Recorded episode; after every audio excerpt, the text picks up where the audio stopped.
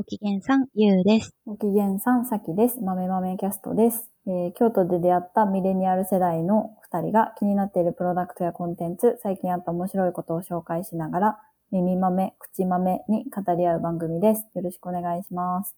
お願いします。年末楽しみですね。楽しみです。皆さん聞いてください。なんと、ゆうちゃんがアメリカに来ます。イェイ。えい楽しみ。いや、ほんと久しぶりの海外旅行です。ね。うん。え、ねとか言って、いつぶり？え、いつやろう ?2020 年にコロナ流行り出したんですっけ？コロコロナ流行り出す直前20の、年の春ぐらい。うん。じゃあ2020年になる年越しの時に、あの、中央、えっと、チェコ、ハンガリー、オーストリアに旅行行ってて、年越しで。おー、そうだそうだ、言ってたね。うん。だからそこ以来かな。そうですね。そう。2020年も本当は韓国とポルトガルに旅行の予定してた。あの前半だけでもそれ旅行の予定してたんですけど、両方やっぱやめとく？みたいになって、結局行かなかったんで、いやー、そっから長かったです。うん。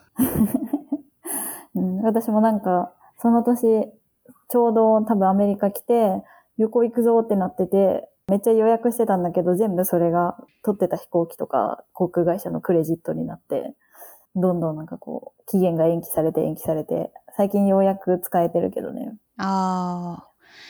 いや、そうですよね。ちょっと最近、まあ、落ち着いてきたっていうか、もう諦めも入ってるんだと思うんですけど、旅行ね、復活してきて、よかったなーってか、楽しみやなーと思ってるんですけど。ね、ほんと楽しみ。いやー、なんか言うて私たち旅行好きじゃないですか。そうですね。あんま何が楽しくてとか言語化するの難しいなって思うんだけど、本当に行かない人もいるじゃん。興味がないというか。うんうんうんうん。なんで自分たちはこう好きなんだっけみたいな。なぜ人は旅に出るのだろうかみたいな。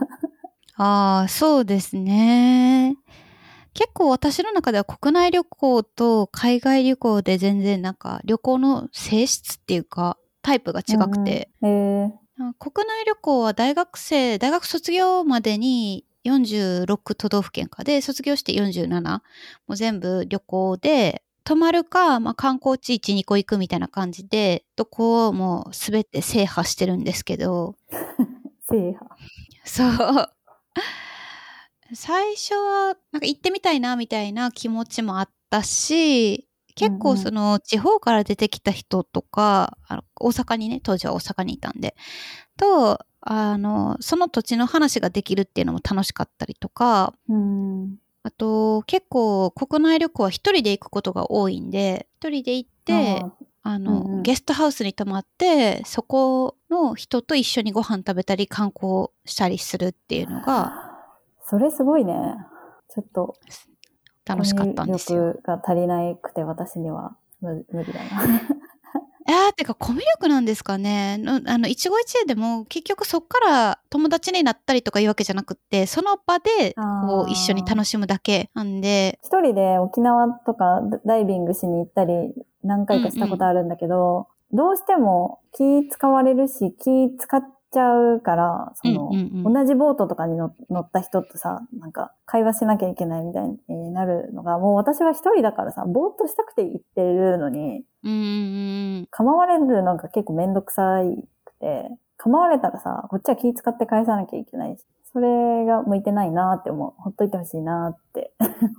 ああ、へえ、そうなんや。その、まあ、ぼーっとしてるに等しいんですよね。私にとってはその場限りの人間関係 で、こう会話するみたいなのは、あの、あんまり脳、脳を使ってないというか、こう、これから先人間関係を築く人とは気にしなければいけないことをそんなに気にせずというか、まあ、多少失言があっても明日には他人やし、みたいな気持ちで会話してるんで、あの気楽に旅行を楽しめてるんだと思うんですけど、まあそういうの、そういう、その場限りの、あの、交流を楽しむっていうのと、まあ、あとはその、結構田舎な都道府県というか、まあ、なんやろ、土地の、あの、観光地とか、駅の周りとかうろうろしてみることで、そこの出身の人と、あの駅ああですよね、とか、なんか、あ、知ってますとか、行ったことありますみたいな話で盛り上がるっていうのも結構楽しくて、国内は行ってました。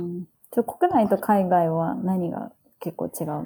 もあーまず海外は一人では行かないし、うん。それはちょっと怖いからっていうのがあるんですけど、まあ、それもそうやし、あと、まあ別に海外から来た人と喋りたいとか、その、なんか盛り上がるのが楽しいみたいなのはあんまり実感したことがうん。なくて、まあなんで、その、海外に行く時は新しい文化に触れるとか、あの、映画とか絵画とか、まあ、音楽とか聞いた時に、その土地でできたものをこう見たり、こう楽しんだりする時に、旅行行ってることによって、よりその自分が没入できるというか、楽しかったりとか、思い出したりして、ああ、こんな感じのこう感覚を再現したいのかなとかっていうのが楽しくて行ってるみたいなところが大きいですかね。うんなんかこう自分の中に参照先が増えるのが面白いって感じ？あ、そうそうそうですね。うん。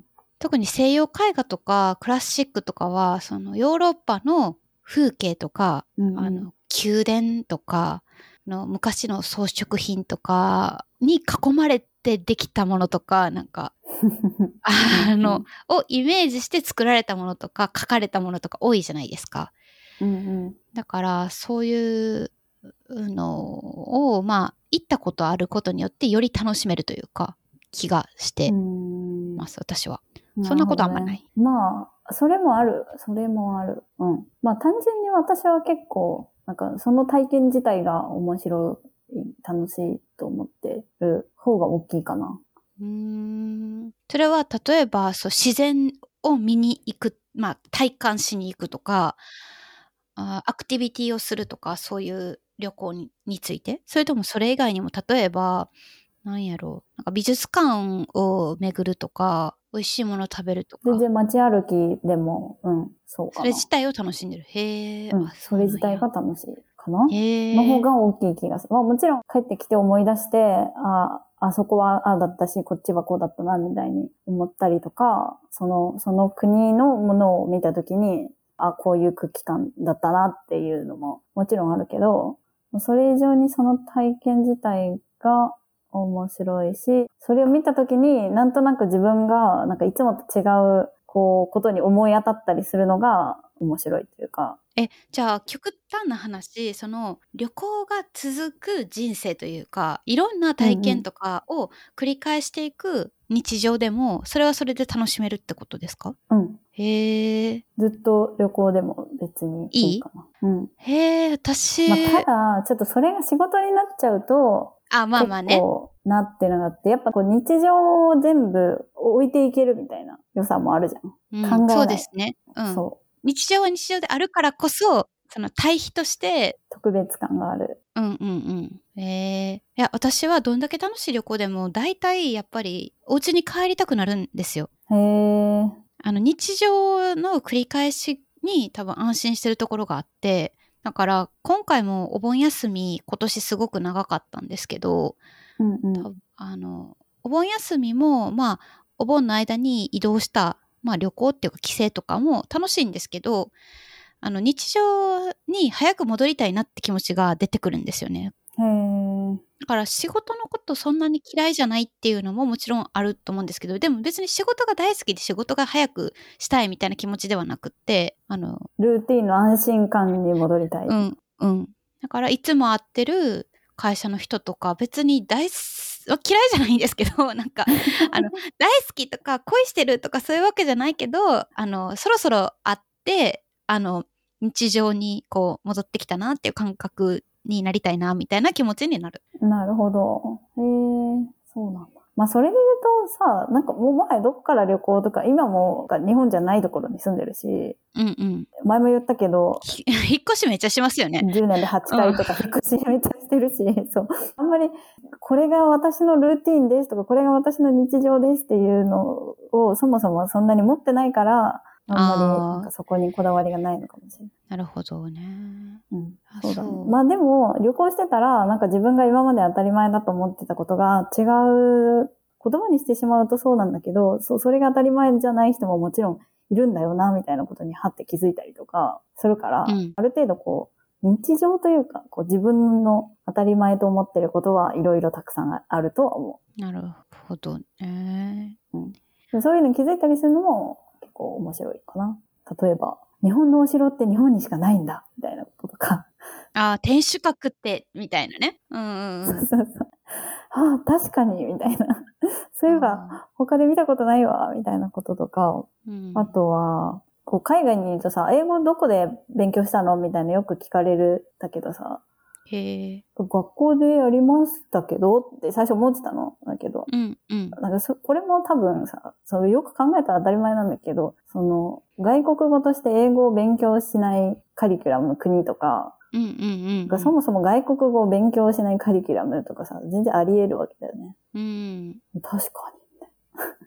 そう、だから専門学校みたいなところに行って語学を勉強するとか、うん。とかとか、なんかそういう、そう、発見とか、まあ体験自体が楽しいって感じかな。そっか、全然違うな。私はそういう体験したいっていうよりは、体験した時とか、まあ、例えば、モロッコとか、あの、全然文化が違う国とかの、その日常として、その観光地で商売をしてる人とか、生活してる人と会って、あの、会話したりした後に帰ってきて、ふと、あ、でも今、私がこうやってオフィスで仕事してる時も、その人はその人の日常を送ってるんだなって、なんかぼーっと思い出すみたいなのが楽しかったりするんですよ。へー違うね。面白いね。もう、そうわからんではない。うん。そういう面もなくはない。ちっちゃい頃、小学生の時に、あの、ディズニーランドに連れてってもらった時も、ディズニーに帰ってきてから、あディズニーの中ももちろん、あの、小学生にとって夢の国だったんで、ずっと楽しかったんですけど、非日常だし、なんかディズニーキャラクターいっぱいいるし、うんうん。楽しかったけど、帰ってきて、ふと運動、運動場で体育座りしてる時とかに、ああ、でも今日もパレードの人は ダンスしてるのかなとか思うのが、なんか。すごい楽プリンセスはプリンセスだよ。そう。プリンセスは手を振ってるのかなみたいな。のを思い出すのが楽しいっていうか、こう、旅行のこう味わい方というか、なんですよ。面白い。はあ、なるほど。まあ、えいろんな人生があるなとは思うし、それはなんか日本の田舎に行くときも一あ、緒で、うん。わかる。こう一面田んぼとか畑みたいなところをドライブしてたりすると、なんか自分がこういうところで生まれ育ってたらどういう感じになってたんだろうとか思ったりするかも。あ、わかる。あの、スペインからモロッコに、あのフェリーで行ったことがあるんですけど、うんうん。あのスペインのアルハンブラ宮殿があるあたりとか、うんうんあのの地方からコルドバとかグラナダとかからこう港町まで移動するのって結構田舎を経由するんですよね。田舎っていうのは、うんうんあのオリーブ畑がもう延々に続いてるみたいな。いいね、地中海だね。本当にいつまでたってもオリーブ畑みたいな日本のまあ田んぼみたいな感じでずーっと続いてるみたいなところを、あの移動する時とかにここで生まれてここで死んでいく人がいるって思うと なんていうかこう私とは交わらないしそのあんまり農作業してる人とかもその時は見なかったんでどういう人がっていうのは分からないんですけどうん、なんかこう何とも表現しがたい気持ちになるうん、うん、うん。わかるよ。ね。わか、わかってるのかわかんないけど、な、うん、そうね。と昔テレビ見ててテレビでそのインタビュー鳥取の人にインタビューをしてたんですけど鳥取のおばあちゃんに鳥取に住んでるおばあちゃんはその鳥取から出たことないらしいんですよ うん、でそういう人生もありえるのかって思うとあの自分のまあ価値観とかその人生のいろんな選択肢の選び方とは全く違うけどもうおばあちゃんはおばあちゃんですごく幸せそうだったんでテレビのインタビュー中はね少なくともうん、うん。から、えー、何が幸せなんやろうってなる。豆、豆、豆、豆。豆の豆キャスト。日本でもさ、パスポート持ってる人って確か2割ぐらいしかいないんだよね。え？だから、知らんかった。びっくりだよね。そうそう。まあもちろんさ、今もう、もともと持ってて1回か2回は旅行に行ったけど、もう使わないから、そのまま期限が切れちゃったみたいな人もいると思うんだけど、そういう海外旅行とかをしない人も、まあ、しないできないいろんな事情があると思うけど、いっぱいいるわけじゃん。っていうか、うんそっちの方がさ、マジョリティ多数派なわけだよね。うーん。と思うと、なん、ね、不思議だよね。なんでこんなに、その旅行が好きなのかなとか思う。その、し知れば知るほどさ、あ、こういうことがあったんだ、みたいな自分の中ですごいいろいろ発見があるんだけど、まあもちろん、そうじゃない方が幸せみたいなこともさ、世界にはいっぱいあるわけじゃん。そ うそう。とかとかっていうことは結構思考えることが多いかな。なんかそれって旅行じゃないと達成できないのかなとかはちょっと思ったりしますね。あの、あなんやろ。例えば YouTube でその行った人のとか現地の映像を見るとかなんかインタビューを見るとかそうだななんか。まあ、それこそコロナでね、なんかさ、え映像を自分の代わりに、こう、撮ってくれるツアーガイドの人とか、ね、VR でそのうち旅行ができるようになるとか。そうそうそう。だから旅行に何を求めてる、体が移動することによって何を求めてるのかなっていうのは。なんだろうね、リアルな体験とご飯？あそうだからあの砂漠にこの年末年始行くってなった時に触れるって聞,、うん聞いたでしょ？あの触りたいんですよ 行ったら私は 岩をね。そうそう岩をねしあの建物とかそういう大きい自然とかうん。うんうん。の土地にこう動かずにこう根付いているというかものを見に行きたいなって思う。そう、なんで旅行が好きなのかなって思った時に、こう、結構、多分親も旅行好きだったから、国内はいろんなところ連れてってもらってたんだけど、子供の時に。うん。物心ついてから初めて海外に行ったのが、高校生ぐらいの時に、母親と台湾にいたの。その時が多分私がちゃんと海外に、記憶がない時にこうグアムとかに行ったんじゃなくて、うちゃんとうん人間になってから、自我をね持ってからね。そうそう、自我を持って海外に行って初めてで、で、その時に、なんか結構私は路地裏の匂いがきついとか、なんかトイレの紙を流せないこととかうんうんで、ストレス感じて、それを。わかる、うんで、結構ふ多分不満を言ってたのね。なんなんで？みたいな。へえで、まあ小籠包は美味しいんだけど、ちょっと八角の匂いが苦手で、とか、食べ物も全部が全部すごい自分が美味しく食べられるみじゃないみたいな感じで、うんそうですね。ずっとブーブー言ってたら母親にぶち入れられて、そうな、あんた来たくて旅行に来てるのに、人の国に来て、その人たちがスタンダードで暮らしているところに来て、なんで勝手に不満を言っているんだと、切れられて、うん。なんて言ってたかな覚えてないけど、まあ、とにかく、すごく失礼だ、みたいなことを言われたんだよね。うんなるほど。確かに、まあ今思うと、確かにおっしゃる通りですって感じなんだけど、うん。なんかそれがあってから、スイッチが切り替わるじゃないけど、こう旅行に行ったらもうゼロベースで自分の日常ではないところ、切り離されて、なんか今までのその日常の衛生観念とか、食べ物の好みとかはい一旦ここ置いておいて、で、ゼロから、まあゼロにはならないんだけど、こう、なるべくまっさらな状態で、そその土地の風俗を楽しむというか、うん。そういうなんかマインドセットの転換みたいなのが、その時に結構大きくあったなって思ってて、なんかそれができたから、結構今も旅行を楽しむのが簡単になったじゃないけど、なんか別にね、水の流れないトイレでも平気だし、へえそれ自体でその体その旅行の体験全部をなんかダメにするみたいな感じにはならないかな。っていう感じになった。いいですね。私台湾に最初にいた時にもう多分無理すぎてあの初めての海外旅行だったんですけど だから無理すぎてっていうのはその台湾がどうっていうよりはその日本今まで育ってきた環境と違いすぎてっていう感じ、うんうん。で体調崩してうん。うんで熱出したんやと思うんですよね。確か。まあちょっと薬飲んだしそんなに本格的に体調崩したわけじゃなかったんでまあ旅行は続行しつつただちょっと体調が明らかに悪いみたいなうんうん。状況でで2回目はまあイタリアとスペインかな？に行ったんですけどその直後に。うん。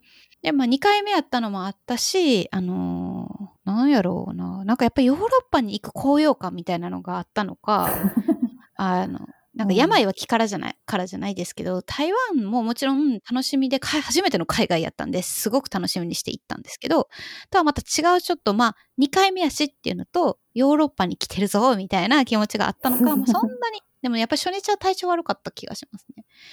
まあそれぐらいうんなんていうかこう私やっぱ日常に安心していてその 旅行はあくまでイレギュラーなあの経験で、その日常で多少何かあったり、その日常で海外に住まざるを得ないというか、住むことになった時に、あうんうんその、それを許容できるベースを作るための旅行みたいなのがあるのかもしれない。